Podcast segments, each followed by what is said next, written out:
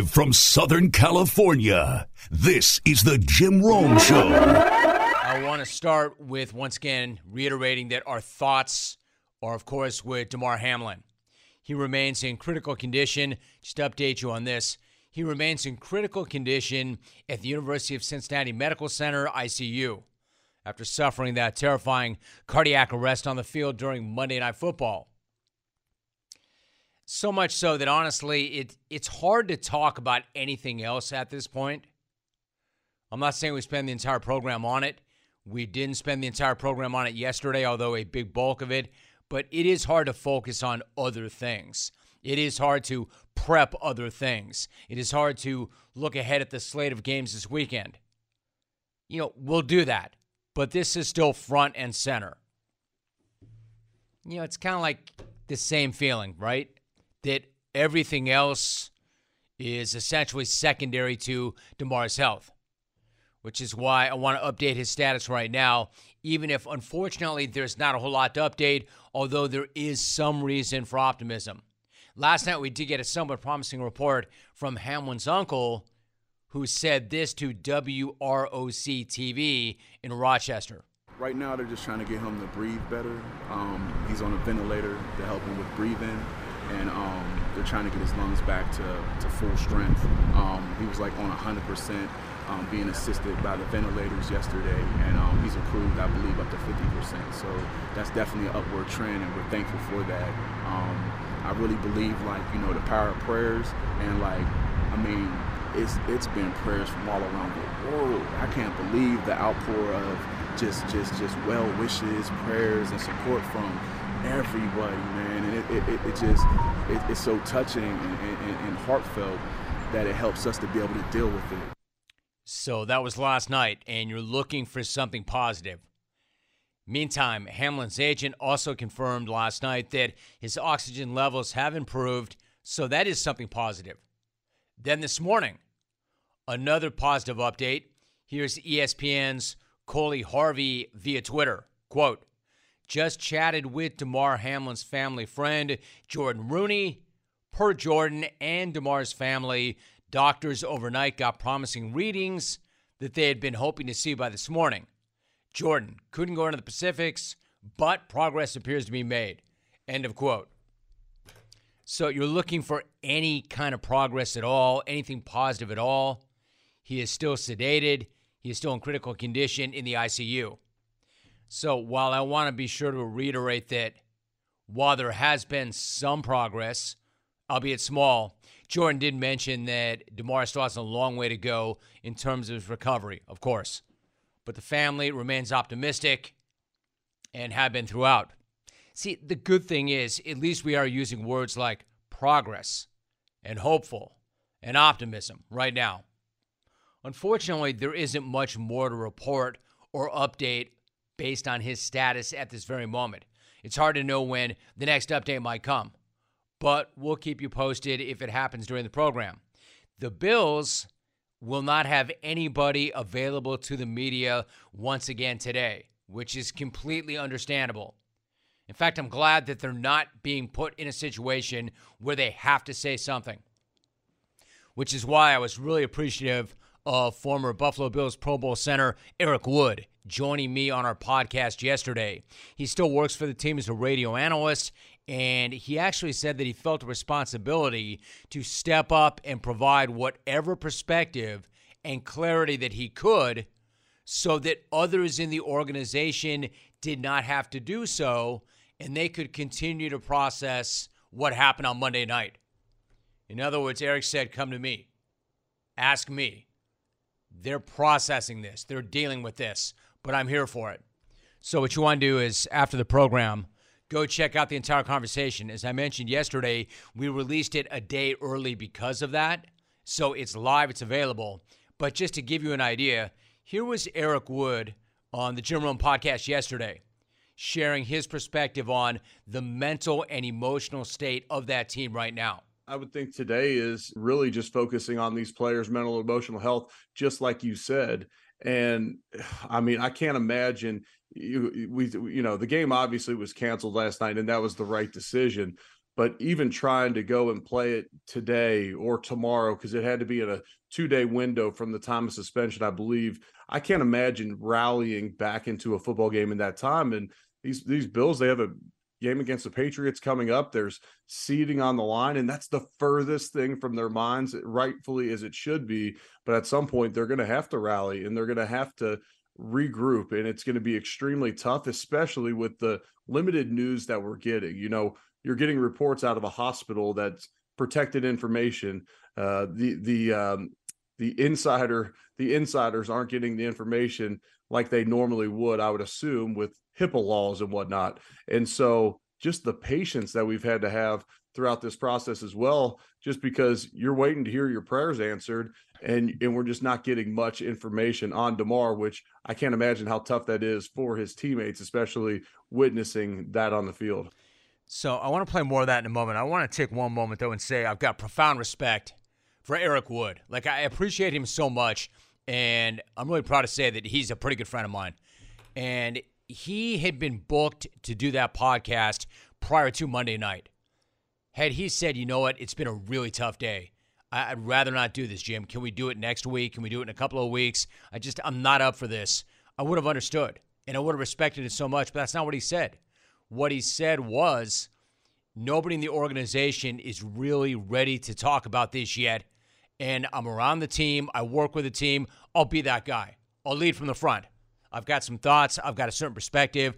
I'm willing to share those with you if you still want me.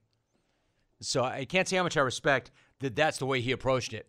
He also shared some outstanding insight into the type of person Damar Hamlin is, is to his teammates and the way he fits into that Bills culture. You always hear about the Bills culture. Eric Wood made a point of saying this guy is the epitome of that culture and a perfect fit. I called multiple games of his at, at Pitt when I was with ESPN, but I remember in production meetings, Pat Narduzzi would always go out of his way to talk about Damar Hamlin. He wanted to make sure that guy was getting on the broadcast. He would talk about how he's from McKees Rocks, from right around Pittsburgh. He would talk about what he does in the community, what type of man he is. He was the pro in college. Like he already acted like a pro because he was so mature. Well, then you get to an NFL stage and that just compounds where he's trying to make a, an impact. Do you see the impact that he has on all of his teammates. He walks around with that big, beautiful smile at all times and spreading joy everywhere he goes. He fit that culture in Buffalo perfectly. And not that any other guy on the team wouldn't have got similar reaction to Damar, but that shook a lot of those guys to their core. So it tells you exactly how they feel about him, how much they love him.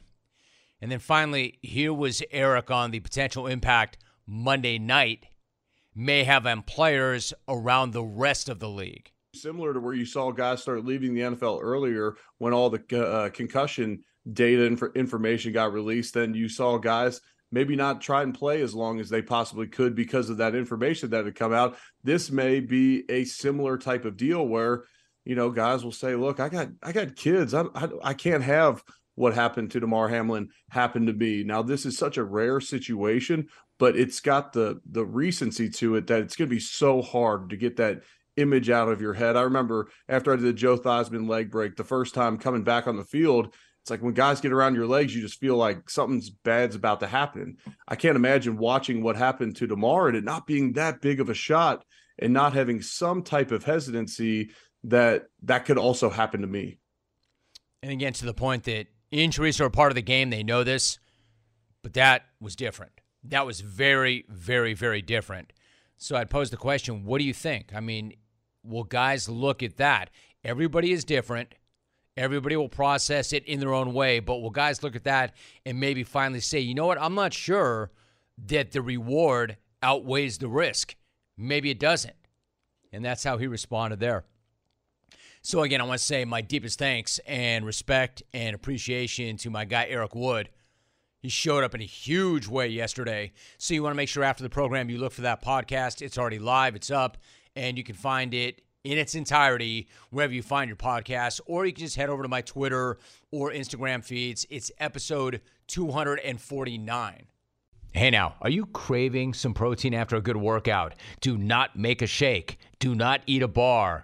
Reach for a bag of beef jerky from Old Trapper. Old Trapper beef jerky is tasty, it's tender, it's made with real strips of steak and quality spices that are smoked over a wood fire, and it goes wherever you go to the game, to the gym, to the beach. Look for Old Trapper in the Clearview bag. You can see the quality you're buying that way. Look for it in major retail stores near you. And clones, if you don't see it, just ask for it by name because no other jerky compares. Old Trapper, what is your beef? We are joined by Aaron Rodgers. Aaron, my man, it's been a minute or two. How you doing? Great to have you back. It's been a while, buddy, but I always enjoy coming back and getting that good jungle karma love, buddy. Thanks for having me back. Man, Aaron, so good to have you back. I appreciate it. You sound great. So bring me up to date really quickly since it's been about a minute or two.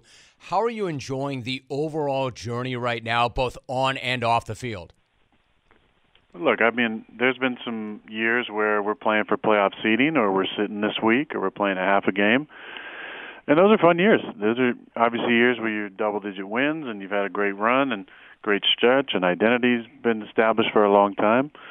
That wasn't this year. This year was uh, work in progress the entire season. We had a lot of injuries we dealt with early in the year. Had a lot of young players uh, finding their own. But I think that's the beauty in the game. Is it's, it's different every single year. You never know what what's going to happen. And I've I've enjoyed this year as much as any year in my career, just because it's been fun to work with these young guys and and to have a greater leadership role with the squad and and here we are. Uh, after a lot of people wrote us off, we're eight and eight with a chance to win and get in the playoffs. Talking Aaron Rodgers, you know, to that point, Aaron, when you were four and eight, most did write you off, and yet you were pretty emphatic. In fact, you were saying even at four and eight, listen, we're actually in a pretty good spot. If we win out, or we even win the next four, then we're likely to be in a position where we can play our way in. And here is where you are. So, what did you see in the group then that made you confident enough to say that and make that statement?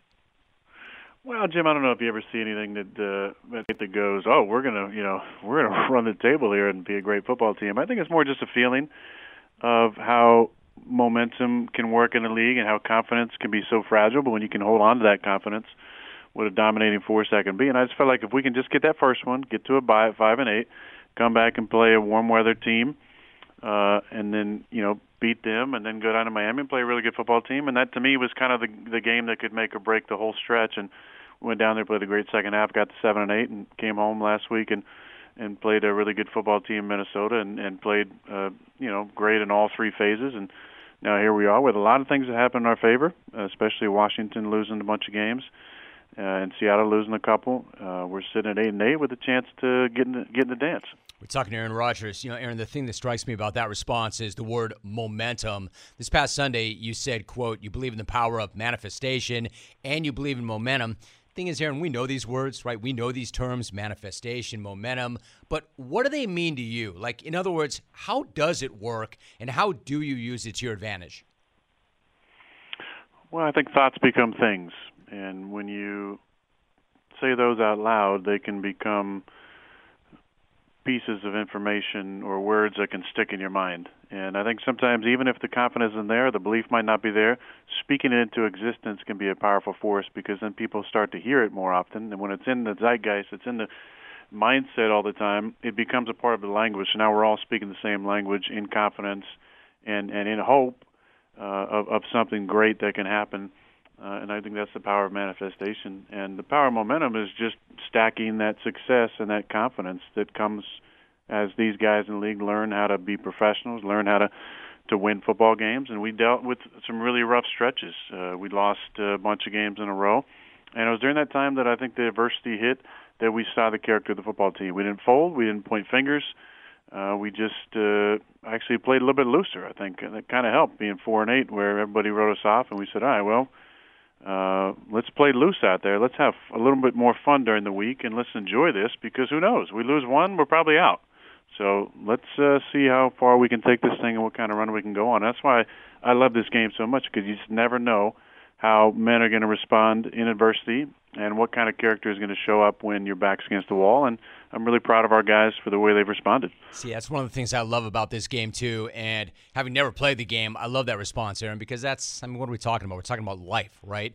I mean, not to get too far off the topic, but I'm sure you would say to me that when you go to train your body, your most important muscle of all is your mind. I know you would tell me that because you believe in the force of the mind. So, what do you do? If you want to get in shape, you go to the gym, you strengthen your muscles, you get a trainer, you develop a program, you work out. But if in fact the mind is the most important muscle, what kind of work do you do for that? Do you create a sort of mental gym? What kind of program do you have for that? Well, there's a lot of different things that I think you can do, and I think you make a great point, Jim. It is the most important uh, muscle that we got. It's the most important part of our game. This is 90% mental. Uh, and if we're only working on the 10% part, the physical part, we're missing out on the most important part of this whole thing. So I think, you know, different guys have different routines. I've had a visualization practice that I've used for a long, long time that I fall back on uh, at various times throughout the season and re-up it or alter it to, as as I need. Uh, my meditation practice is really important to help calm my mind, not just uh, you know in big moments on the sideline of the game as I'm waiting to go out for a two-minute drive or to start the game when the nerves and anxiety start to pick up, but also during the week when you're away from the stadium and you have a chance to kind of reset your body, reset your mind.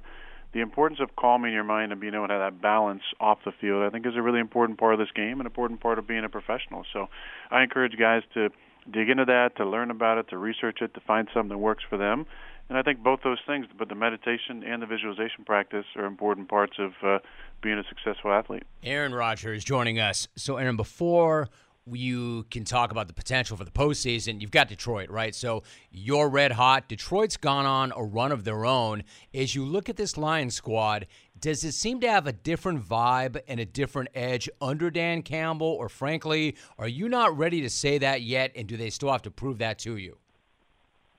Well, I think it reminds me of some of the old Detroit teams that we played when we had some real, real battles. When they had a great D line, they flew around the field, they played really fast, they had some weapons on offense. Matt Stafford, Calvin Johnson, among others.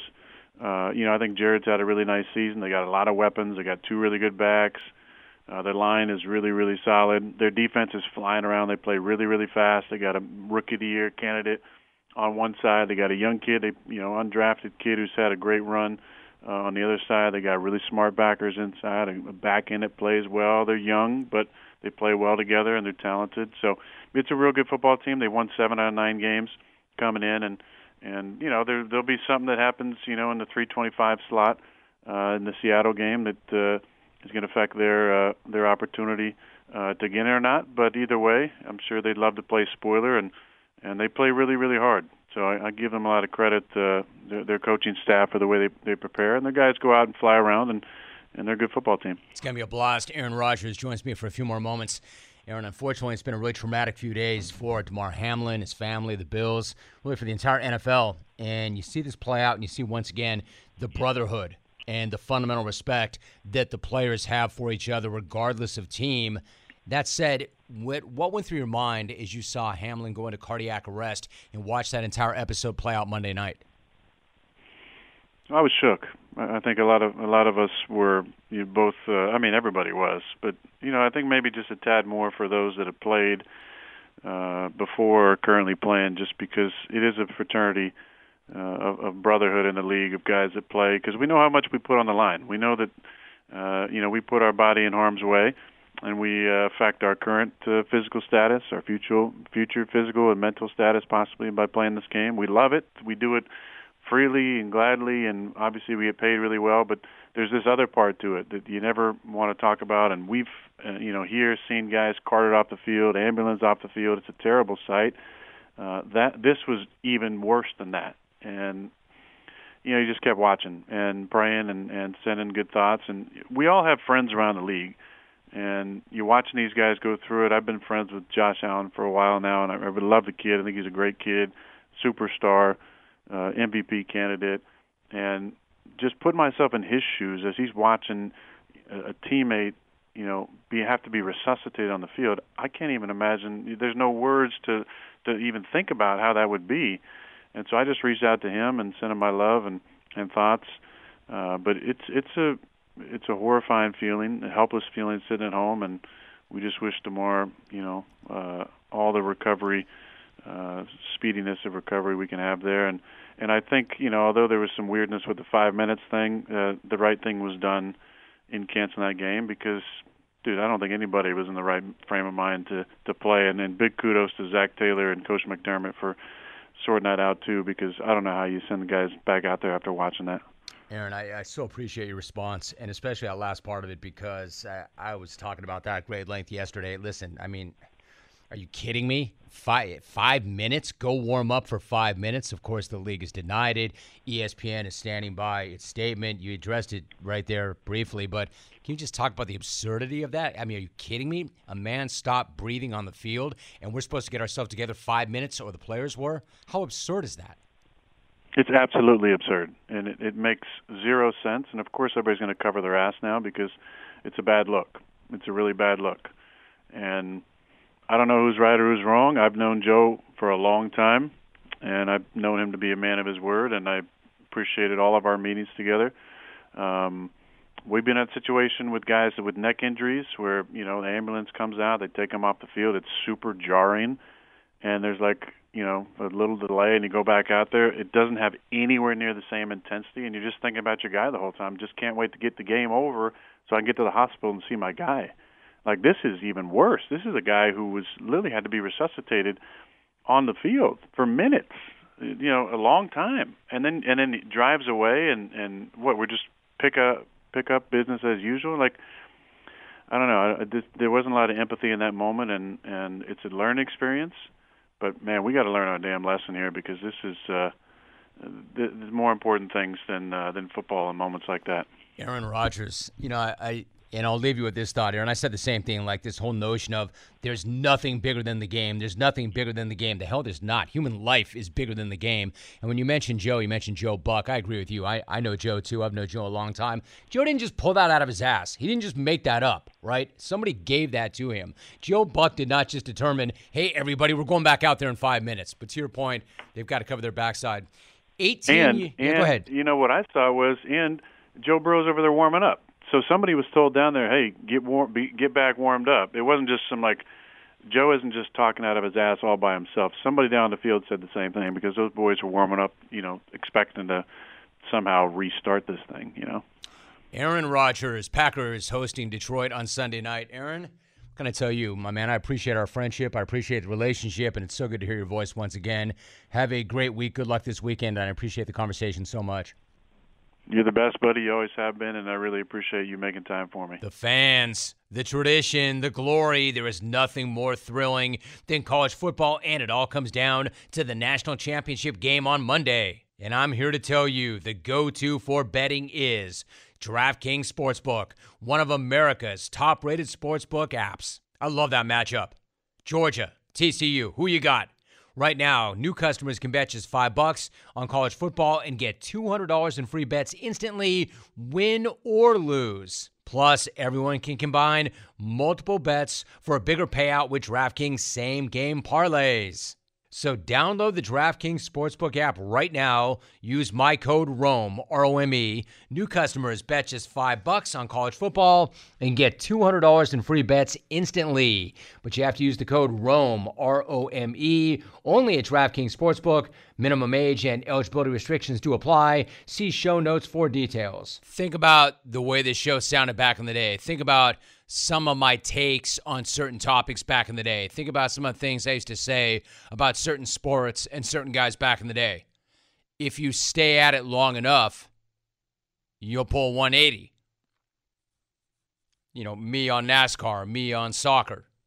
Then you got this guy, Drew in West LA. About time you talk about the association. Here at the American Chiropractic Association, we value your discourse about bent pens, free exams at the mall, and skeletons on the wheels. You know, all things I said like 20 years ago. Ironically enough, the other day, my son, our son, ironically, and of course, it's always Rogan. Rogues hits me up with, yo, Pop, Rogan is it cool if I go see a chiropractor? Is it cool if you go see a chiropractor? That's funny, Rogues. Had you only been around back in the day, there is no way any chiropractor in this country would have seen you. So it, it all comes full circle. He says to me, Is it cool if I see a chiropractor? I said, Well, yeah, maybe, maybe. Why don't you just go see a veterinarian instead? Just kidding, Kairos. Settle down. Settle down. Anyway, it's it's kind of funny, right? I said, yeah, uh, how about this, Kairos? Instead of coming at me again, I said, yes, Logs, go see that chiropractor. See if that's any benefit to you. And then report back to me. But it all comes around. It all comes around. And then you've got a couple like this. And pretty much what I would expect from a couple of guys like this. Brian and San Pedro, quote, Whoever came up with the five minute warm up rule to resume NFL games should be slapped. Signed Dana White. There's one. Ken in SA. Here comes another one, I'm sure. Hey, Rome. If Jim Harbaugh leaves Michigan, it'll be a slap in the face. Signed Dana White. All right, so why don't we stop right there? Nothing funny about that. Nothing funny about either one of those things. Nothing funny about Dana slapping his wife in the face. I'm sure you've seen the video. It took place in Cabo on New Year's Eve. It's obviously a very bad deal. Dana knows that. Dana himself, I'm going to play some sound of a conversation he had with TMZ.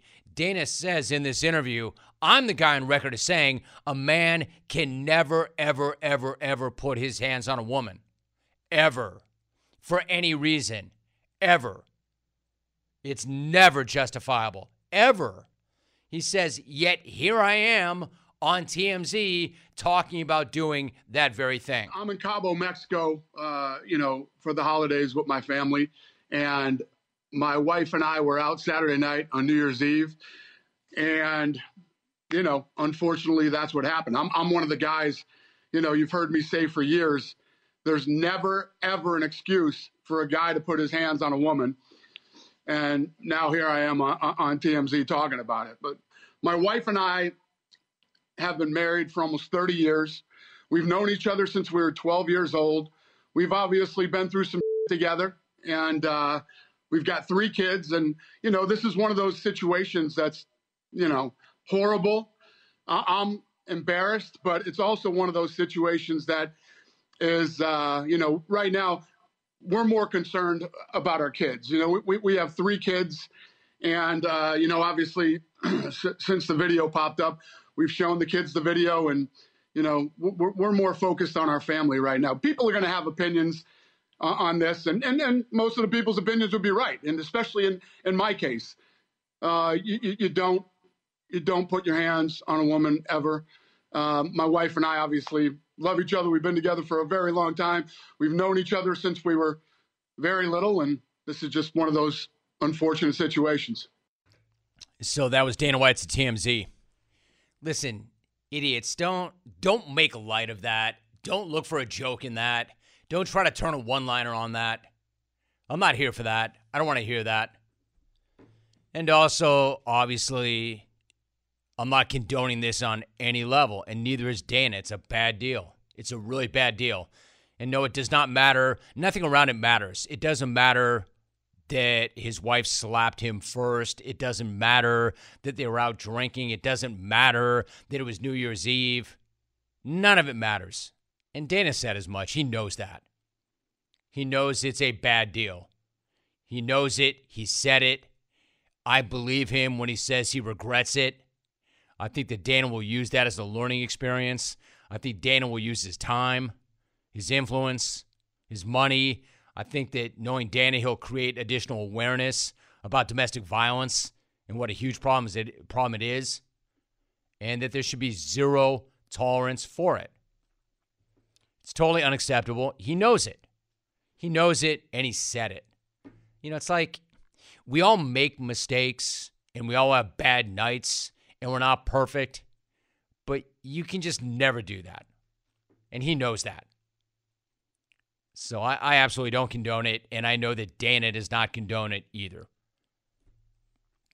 1 800 636 8686. The other thing that I don't condone are things like, hey, Rome, if Jim Harbaugh leaves Michigan, it'll be a slap in the face, signed Dana White. Yeah, maybe you don't make light of domestic violence. I mean, you you ghouls. Eh, I know the show is not as entertaining to you when I ban that, but we're not having that. We're not doing that. Eh, I've never encouraged that. It's the weirdest thing. Like, I don't want to bite the hand that feeds, but the disconnect between you, some of you, and I is incredible. Like, how are you listening to the same show that I'm hosting? Like, here's a guy.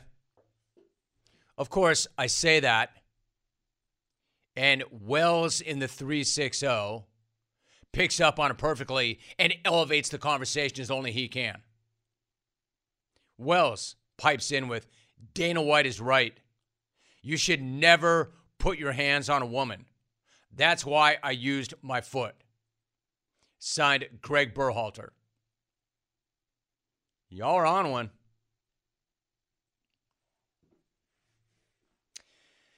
And what a strange and bizarre story that is. And yes, don't put your hands on a woman. Don't put your feet on a woman. Don't send me your Rex Ryan resets about feet. Hey, can we not class this up a little bit? I know the bar is extremely low for many of you. Can you try and do better? At least for the first week of the new year, when you have these resolutions that you and I both know probably didn't even make it to today. Can you do a little better? I know you can, but will you? Wells, in your case, I know you won't and you can't. Dude, what is it that you get out of this show, Wells? Because what I'm getting out of your contributions is nothing. Hmm, but I know this guy will make it better. Tom, what do you, Tom, are you like literally trolling me now? Whose side are you on, Tom? Mine or theirs? You do know that I pay you and I work for you. Oh, what do you know? Here's Geoff. Geoff and Lincoln, Rome Slice. Insert Fantastic Man song. Regards Dana White when asked how his New Year's Eve went. See, that's not what happened. He went, thanks, Avi. He did an interview almost immediately with TMZ. See, he didn't go to the Fantastic Man song. He didn't shut it down. There was no dead air. He said it. Again, I, I'm not defending him or condoning what he did at all. And neither is he. He said it. I'm one of the guys on record as saying you can never, ever put your hands on a woman. Yet here I am on TMZ talking about that very thing. He said it. So, no, the Fantastic Man song did not come up when he was asked about it. He said it was a terrible thing. And you know, the other thing he said, he said, you know what? I know what people are going to say about me, and they're probably right. That was his quote. I know what people are going to say, and they're probably right as it relates to me. But I'm worried about our kids. And I can see that too. But it was a bad night. A bad decision was made, and it's going to have consequences and that's going to stick to him. And that's when you're somebody that influential, that powerful, that famous, your choices also do affect your kids, as your kids' choices affect you, as all of our choices affect us. All right, so if you want to deal with any of this responsibly, I'm more than happy to entertain a conversation. If you want to turn things that aren't funny into jokes, I'm not doing that. I'm talking with Jay Woods of Omega Tax Credits about small businesses under 500 employees qualifying for a tax refund from a new program. Tell me again, Jay, how long does it take for somebody saying, Yeah, I don't know, I probably don't qualify? I'm saying find out because you don't know. How long does it take for them to find out? You don't have a more important 10 minutes in your day than these 10 minutes. That's it. 800 704 2000 or go to omegataxcredits.com and find out. Jay is right for your business. There is not a more important 10 minutes. Tom Pelissero is my guest. Tom, it's great to have you back. How are you? Always a pleasure to be here, Jim. Thank you, Tom, very much. I appreciate the time. So let me ask you it's been really a terrifying and challenging week for Damar Hamlin, his family, the Bills, the entire NFL. Is there anything new? What's the latest regarding his condition? Well, the NFL actually scheduled a conference call at the bottom of the hour here um, as we continue to await word, of course, on uh, Damar Hamlin's medical status, but also on uh, exactly how the league intends to proceed uh, with the schedule here. The first focus has been on uh, Damar Hamlin, who, as of right now, um, continues to remain uh, asleep in the hospital, and continues to receive help breathing. There's still a lot of unknowns, according to uh, family and friends who have spoken with the media. Uh, the reports uh, have been positive, but this is not, you know, the thing we've become so accustomed to in the NFL, which is you see someone go down with a, a serious injury, and you know maybe it's their neck, maybe it's a, a serious concussion, and you kind of just await word that hey, you know, Tua Tagovailoa is feeling good and he's going to be on the plane home, or he's being released from the hospital tomorrow.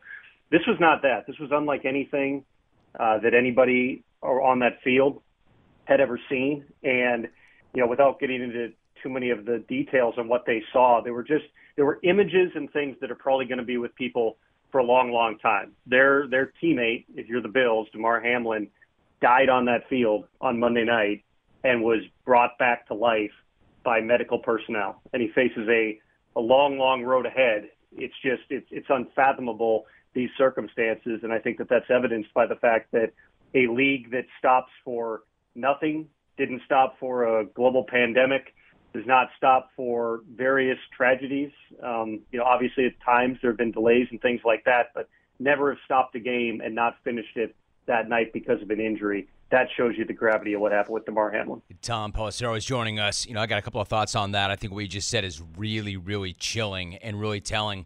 You know, Damar, certainly his condition is tantamount. It's most important thing. The point that you just made is so true. The league hasn't stopped for anything. But, Tom, of course, there was that report that – they wanted to go back within five minutes after a five minute warm up. The team has since denied that. I mentioned I had Aaron Rodgers on. He wasn't buying that. He thought that, quote, somebody's got to cover their own ass.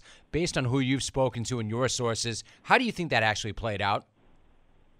I think there's a little bit of nuance here, Jim, in that, you know, most times, and I, listen, I've seen devastating injuries on the football field. Just back in week two, a different Bills defensive back, I believe it was Dane Jackson, was one of two players to suffer neck injuries a few minutes apart. And the game was stopped for 10 plus minutes, and the ambulance came on the field, and there was a hush over the crowd. And five minutes after the ambulance left, they were back playing. That is something that people have become accustomed to, not just the fans watching at home, but the players. And the mindset of those guys to be able to just flip off that switch and go back and doing their job is something that I, I've always been amazed by watching the NFL. But if you are the people in the command center, and remember, they're not just communicating um, with the officials on the field, but they're communicating with the TV broadcast. They're communicating with the guy with the orange gloves on the sideline who's telling them when the game's going to get started. Everybody in that moment is communicating what you always do, which is the game always restarts after a brief warm up period.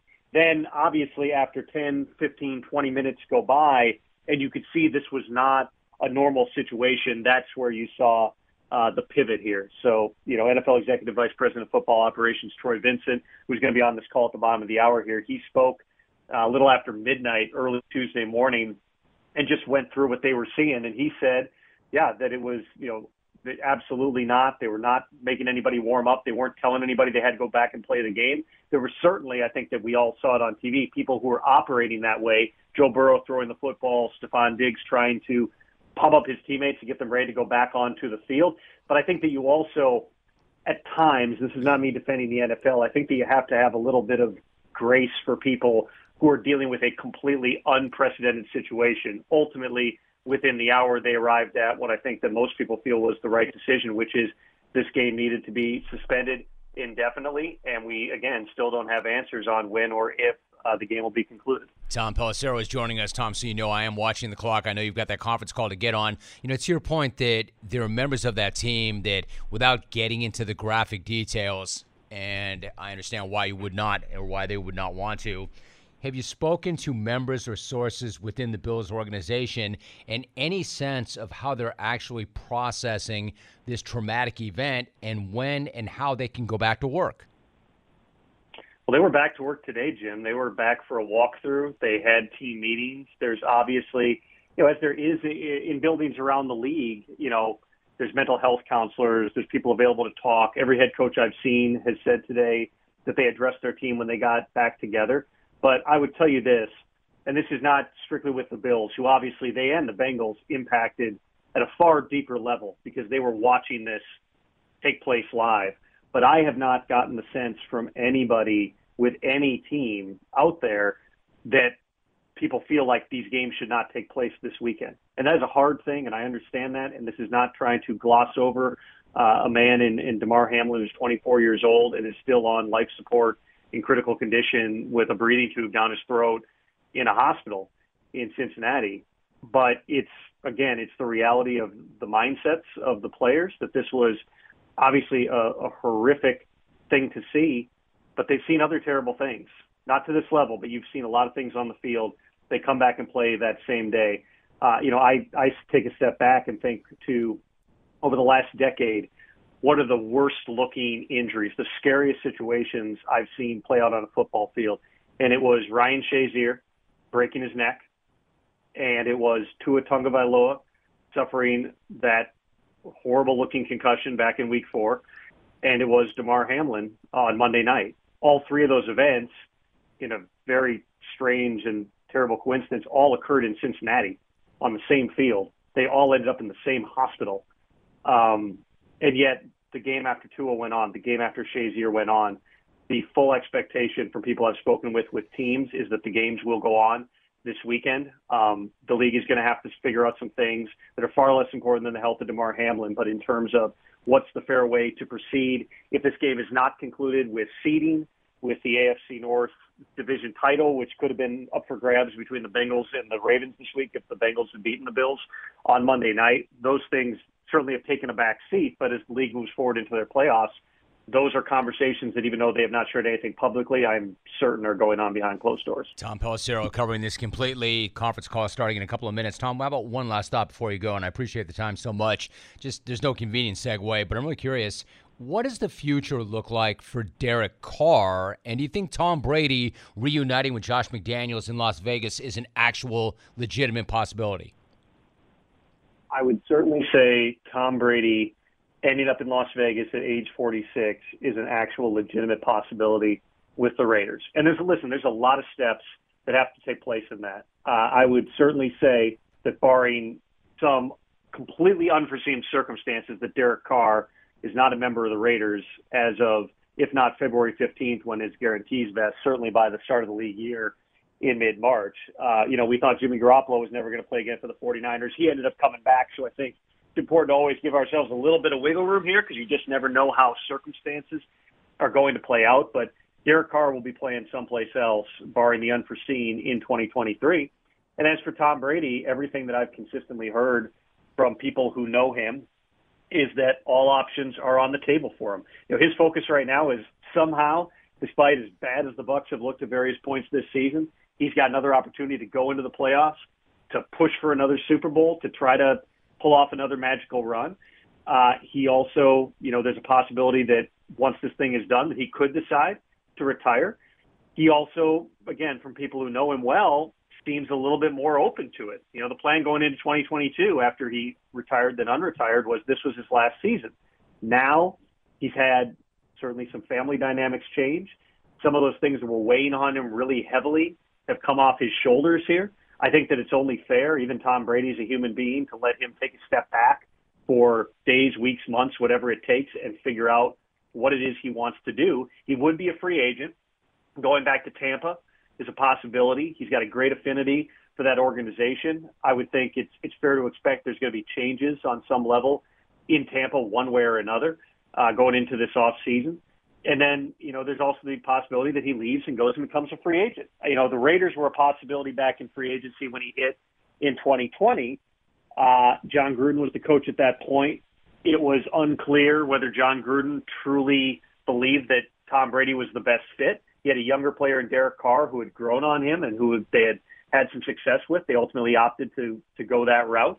Um, you know, Tom Brady's kids are on the East Coast right now. Does he want to move all the way to Las Vegas? These are all things that he's going to have to uh, process here. If I'm just speaking on a on a non-information level, Jim, like, are, are we all going to be surprised if Tom Brady's not playing somewhere in 2023? Unless he wins the Super Bowl again this year, maybe that's the perfect out for him. It just it seems like he wants to go until the wheels come off, and based on some of the plays he's made down the stretch here, the wheels are very much on. I got a question for you. Why is Old Trapper beef jerky like the best thing ever? Well, there is something to be said for a family business which stands by quality and produces the world's finest beef jerky. Do not be fooled by other brands. All beef jerky is not the same. Make sure you choose Old Trapper where you can actually see the quality right through their iconic Clearview packages. Every single bite of Old Trapper is tender, never tough because they only use the best ingredients. From their lean strips of beef, seasoned with top quality spices to their real wood fired smoke, Old Trapper delivers quality in every single bite and Old Trapper Jerky comes in four mouth-watering flavors. Old fashioned, which is classic beef jerky flavor, tender, smoky, and delicious. You've got teriyaki with the yellow label, where Old Trapper turned the flavor dial to 11. Hot and spicy, with a spice so nice you'll want to snack twice.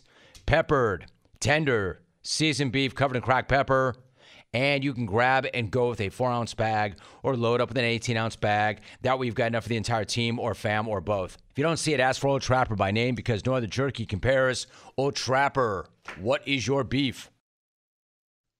Let's go to the phones. Why don't we go to Grand Rapids? Hey, I'd love to have you be a part of this conversation. 1 800 636 8686. We go to Grand Rapids. Sam, it's good to have you on. How are you? Hey, Jim, I'm doing well. Long time listener of the show, and uh, I'd just like to say I appreciate how you've been going about this uh, trying time with Damar Hamlin and uh, just the way you speak about it with the empathy. Um, it's it's really uplifting. Um, so the reason for my call is just I'm uh, I'm in the medical field, and um, I've done my research on some prior events throughout the years in sports and there's a lot of benefit and good that can come from really traumatic times like this, especially with Damar. Um, back in the 90s, there's a basketball player named Hank Gathers who was, I believe he was NCAA a uh, basketball leading scorer in like 1989. And in the 90s, he actually passed away on the court from hypertrophic cardiomyopathy. And what happened after that is it led to defibrillators being placed in schools and basketball courts, arenas throughout the nation. And uh, that really just, you know, changed the way that we can provide medical treatment to people in really serious conditions. And I just wanted to throw it out there that, you know, I think there's a lot of good that can come from Damar in that situation and that you know, that kind of just resembles who he was as a person, especially with this charity that he just, you know, he wants to reach out and help as many people as he can. And uh, I just think that we can try to find some positives of him overcoming this struggling time. But before I do that, let's talk about the association because it has been a minute or so since I've talked about the association. And in that minute, since I've spoken about the association, essentially everybody has caught fire. It's like all of a sudden everyone is on a heater. It's like Opes took over the association. You get a heater. You get a heater. You get a heater. You're all on heaters. Everybody's on a heater. How great would that be? Why was I not in the audience that day? I want a car. Pretty much the entire league is on one right now. How great would that be if you were just at the taping of that show and Oprah busts out with Look under your chair. Derek Keys, you get a car. You get a car. Everybody gets a car. I want a key to the front door of a home. Everybody gets a mansion. Man, that'd be nice. Anyway, the entire league is on one right now, the NBA. And if we had to start somewhere, why don't we start with Giannis Giannis went super freak last night. 55 points and a dub against the Wizards. That's a career high, along with 10 boards, 7 dimes, 20 of 33 from the field, 15 of 16 from the stripe. 15 of 16 from the stripe. Can you believe this guy once couldn't make free throws? 55 points, no three pointers, seven dimes. Absurdly freakish. Possibly the freakiest night ever for one of the freakiest dudes ever. In fact, he's been on one of the freakiest runs ever for one of the freakiest dudes ever because that 55 10 7 followed up back to back 40 and 20 nights. However, last night was not perfect. It was not perfect for Giannis because he did blow a dunk in the fourth. And then after the game, he blamed the blown dunk on his wife running smack and then it got into his head. I got uh, too excited. Got my, my significant other, she's telling me um, they don't post you on uh, what they, what's this called? Uh, House of Highlight anymore because you don't uh, dunk the ball. You don't uh, get as high as uh, the young fellas. I said, yeah, it's not the same. I've been here for a decade now. You know, the legs are gone. You know, I uh, don't have legs to get that high. But uh, today I tried to uh, I tried to get high. But I had I had I had a windmill, so I hope that satisfied her. I mean, can we take one minute? Can you find me a classier, cooler dude than Giannis? Can you find me a better dude than Giannis? A funnier dude than Giannis? I don't mean funny like he says these incredible one-liners that brings the whole house down. I just mean it's so classy and so cool, man, and so smart. And that actually is very funny. She told him, his wife told him that he doesn't get the highlight run that he used to because he can't jump with the young fellas. That is brutal. I guess that explains why this dude has been on a total and complete tear over the last week. You know, kind of like if your significant other says to you one day, hey, you know, you've chunked up a little bit. Looks like you've chunked up a little bit. I know a guy.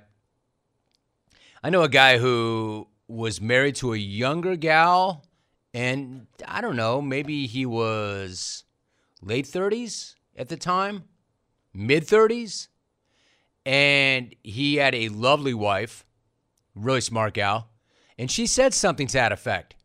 You know, you're chunking up a little bit, getting a little chunky. Homeboy went into the gym and never came out. Like my man was obsessed obsessed. Like, not like, hey, you know, you're right. I get it. I'll kind of work on that. Or laugh it off and do nothing about it. Or hear it and put on 10 more despite your significant other. Like, whatever. Like, this dude took this to heart and became a lifestyle thing. I think maybe that's what happened right there with Giannis. Wife kind of gets in his head a little bit with, like, hey, yo, you know, you can't get up and down like you used to. I don't know, man. My man has been on fire. You know what they always say? Behind every great man is a woman spitting devastating smack. I'll say this it's a very different tone from about a month back. Remember when Giannis laid out his big birthday plans? After once I put my kids uh, to bed, you never know what can happen, you know? Might get a little bit freaky. No, it's my birthday, uh, but uh, we'll see. You know. It's my birthday. You never know what might happen once you put the kids to bed. Well, I think we know what might happen, my man. I know Alvy does. You know what happens when Alvy puts the kids to bed? He makes more kids. That's what happens. Hey, Alvy, do you and Giannis, are you both like in a chat thread? Y'all have seen things and done things that nobody else has seen and done. the Freaky Boys thread, Alvy and Giannis. You know who else is on that thread? We'll see. Know. No one because there's never been anybody as prolific as Alvy and Giannis. In that order. Might get a little bit freaky. Hey, James in Portland, would you like to add to that conversation? I know you would. Anyway, hearing that I may have to upgrade that, hearing that, I think I have to, right? From one of the freakiest dudes ever to the ultimate freak. Because clearly he is a freak, both on and off the floor. And on the floor right now, this dude is on one. He's on fire. But my point is, he's far from the only one. Everybody is. I mean, for obvious reasons, we did not get into it yesterday, but Donovan Mitchell pumped in. See what I did there? Pumped in 71 points. Yeah, Alvy. Give me that sponsorship ding. Bang. So anyway, 71 points on Monday night. 71. And obviously, for reasons that should be very clear to you, we did not get to it yesterday, but we're talking about a 71 point game. That's the most points in a game since Kobe had 81 in 06. So it's a huge deal because that is an absurd performance. I'll tell you how absurd that was. So absurd, that 71, that the association immediately hit him with a drug, drug, drug, drug test. Drug test. Of course, a allegedly random drug test. It's just some dude at his door in a lab coat holding a Dixie cup about 71 minutes after he pumped in 71. But supposedly random drug test. Drug check. In fact, they hit the entire Cavaliers team with drug, drug checks. Drug test. And that's not all the league did to crap all over Mitchell's parade. Because yesterday they released a two minute report that basically said the 71 points should have never even happened. Because the game should have never even gone to OT. Because Mitchell committed a lane violation on this amazing free throw putback, which sent the game into OT. 4.7 left. Off the back rim, loose ball. Oh, it went in to tie the game. I don't know how. How did that go in? Wow. Incredible. Three seconds left. We're tied. Bulls call timeout. They'll have a shot to win it. I have no idea how that slipped into the rim. Wow. Bulls TV, I'm surprised the league was not on the ground waiting for him before he hit the floor with a drug test. Drug, drug test. I mean, it was an amazing play. It was clutch. It was heady as hell. And it was also illegal. And the league was right. How did he make that play? He left way too early. Not a huge mystery there. But also, the refs missed it in real time. So I'm not sure how putting out a worthless two minute report helps anybody at this point. I mean, accountability, I guess. Yeah, I don't want to be a hypocrite. Like, when they never own anything, we're pissed.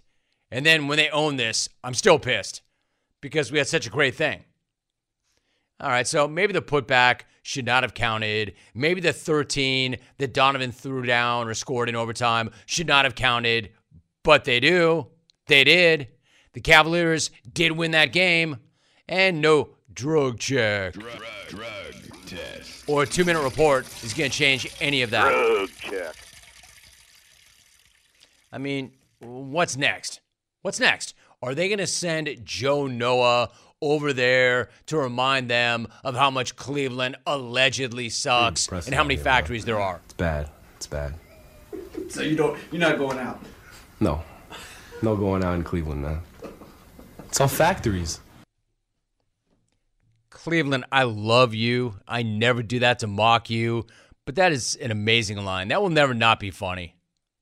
So you're not going out. No, man, it's all factories. It's all factories. It's an incredible line. And to me, that's an incredible town. I love Seatown. It's all factories. It's all factories. Wow, dude, you're being really harsh. Like, why would you not go out? Because it's all factories. It's all factories. Incredible. Hey, Joe. Hey, Joe, man, much respect. I, I really like you. I always have. But without those factories, how's crap getting made? Like, we need those factories, yo. It's all factories. They make a lot of really useful things in those factories. It's all factories.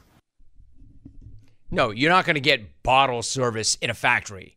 You can't get behind the velvet rope in a factory. It's all factories.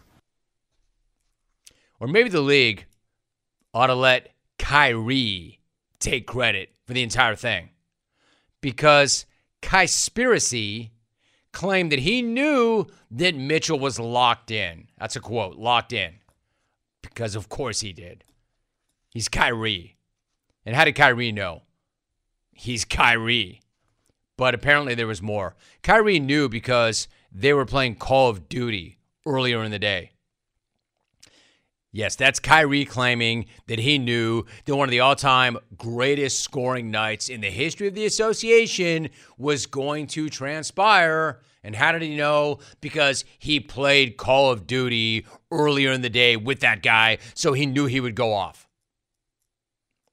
Now, rather than rush in and pile on Kyrie like I normally would, because he normally deserves it, I'm going to let the part timer slide on that one because the part timer has been a full timer of late, and he and the Jacque Vaughn led Nets have been absolutely full time rolling fools. I mean, you want to talk about being on one, you want to talk about being on a heater. The East Coast Lakers have won 12 in a row out of nowhere. They're now second in the East, and they're beating everybody down. They're beating the hell out of people.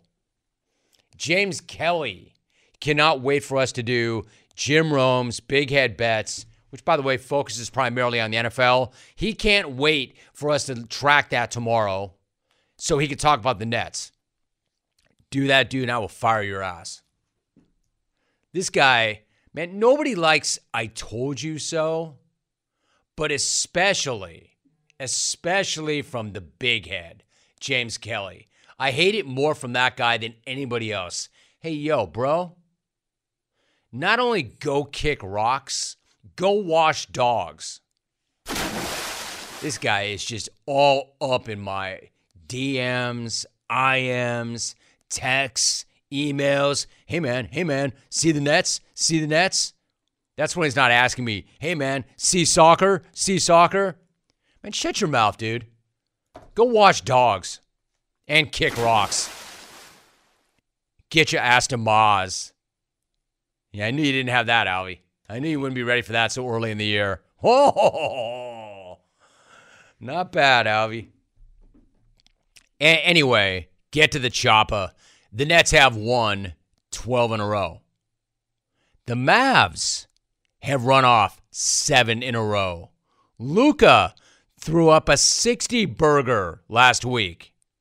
The Dubs got 54 from Clay on 10 trays Monday. They won five in a row, and that barely even registered a blip.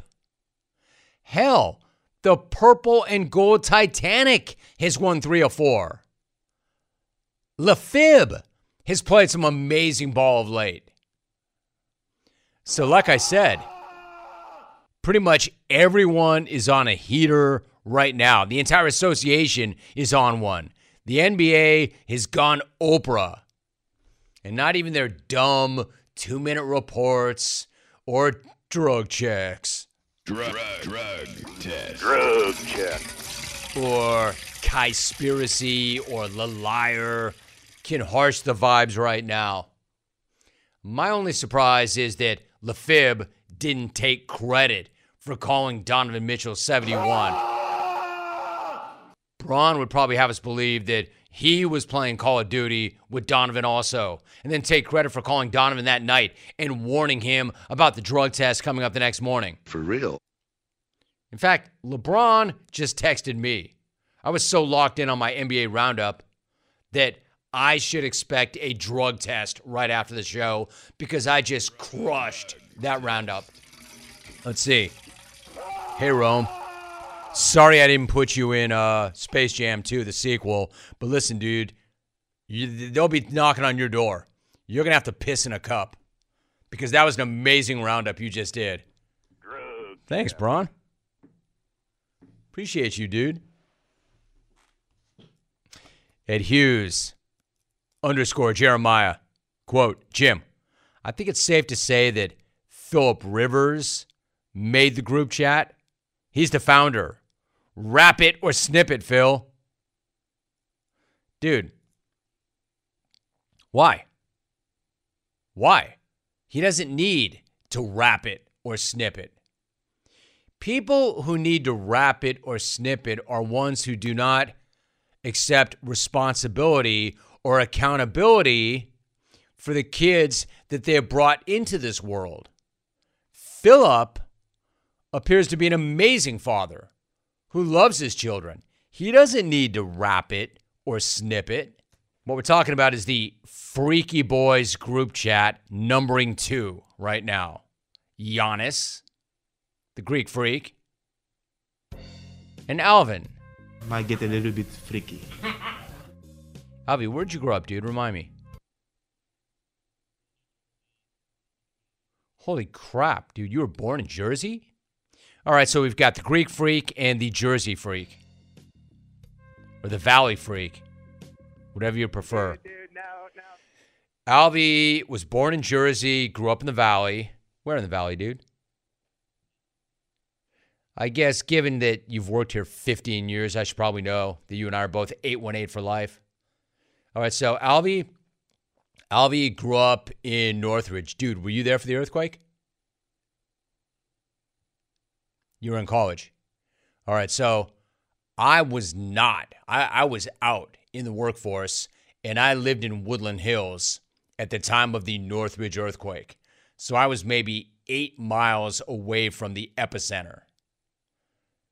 Dude, that's you. You want to talk about word association? If I say to you Northridge, what's the first thing that comes to mind? Earthquake. Then Brent's Deli. But the earthquake. Eight miles, Tommy. I've said this a million times. I'm an LA native. I was born in the 60s. Hate to date myself, so I was here for the Sylmar earthquake of 71, the Northridge earthquake. I was eight miles from that epicenter. I've never been afraid during an earthquake because I'm an LA native. We know. You know, when you're a little kid. Hey, Chalk, have you ever felt, have you been in an earthquake? And how'd that go for you? Put, the, put your headphones on real quick.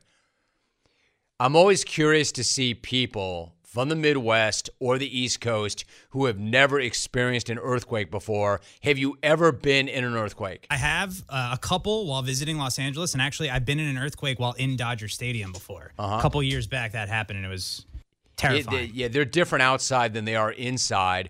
But what was it like the first time you experienced an earthquake? Because unlike, and like I said, as a native, not only are we accustomed to them and we're brought up with them, even as little kids in elementary school in the 1970s, we would drill. Like, like that's how prolific earthquakes are here. As little kids, we had earthquake drills frequently in school, so we know what to do. It's truly strange. It's it's not what you expect either. It's not like a, a vibrating or like a consistent kind of Well, they're different. shaking. I guess they're, all different. Some, some roll, some Yeah. are more up and down. A rolling waviness is what shocked me and it freaked me out because I wasn't expecting it. I didn't know what to do. Like I guess you hide in the door frame and you're rolling back and forth while you're also shaking. It's Right. strange. There you go. I was curious about that because for people who've never been in them before, they're very different. You're eight And- miles out. You're in the, the whole room shaking, right? I mean, it's like You know, I've, t- I've told the story before. I've never, I have never been afraid during an earthquake except that one, and I was scared to death, man. And the reason for that was, and there, the, the other scary thing about earthquakes, for whatever reason here on the West Coast, they always happen early in the morning when you're asleep, so you can't prepare yourself for them. That one happened early in the morning, and what happened was, I'll tell you why it was so scary. I was still in bed, and my bed was going up and down off the floor. And it felt like, and I'm on all fours holding on for dear life, man. And I feel like the bed was at least a foot off the ground and it was up and down, up and down. And I'm like, holy crap. The other thing that we learn here in Los Angeles or Southern California, whenever there's an earthquake, the first thing that goes through my mind always is, is this the one? Because we know that's coming. We it's it, it's kind of a morbid thing to say, but it's listen, we have 75 degree weather 325 days out of the year. The bill is coming due. I think we all know this. So, whenever there's an earthquake and we don't actually slide into the ocean, we're all forever grateful. I thought that was the one. And because the other thing is, you don't, when it first happens, there was no Twitter then. You don't know where the epicenter is. I didn't know that I was eight miles away. Like, my thought was, oh my God, I, I hope I'm right on top of the epicenter. If not, there are some horrific things happening right now. And that one just felt like it went on for nine hours. So yeah, I was I was afraid of that one. And when I came out of my room and the refrigerator was halfway across the room, halfway across the apartment, I knew we had a problem. Oh yeah, the aftershocks definitely came. You know, th- by the way, there was no. You have to understand too. Th- there was no power for a week. There was no. I was going. I we couldn't get any hot water. We couldn't get any power. I was going to the market and buying bottles of water to shower with. You couldn't get a hotel room. You couldn't. It was crazy. Why are we talking about earthquakes? I don't know. But there is that. Alvy, because Alvy's from Northridge. Uh, I, talk about a tangent. I got so far down the road on that one. Alvy was the one who did that. Alvy's from Northridge. So that that's that. Alvy Alvy is still part of the club. Night now.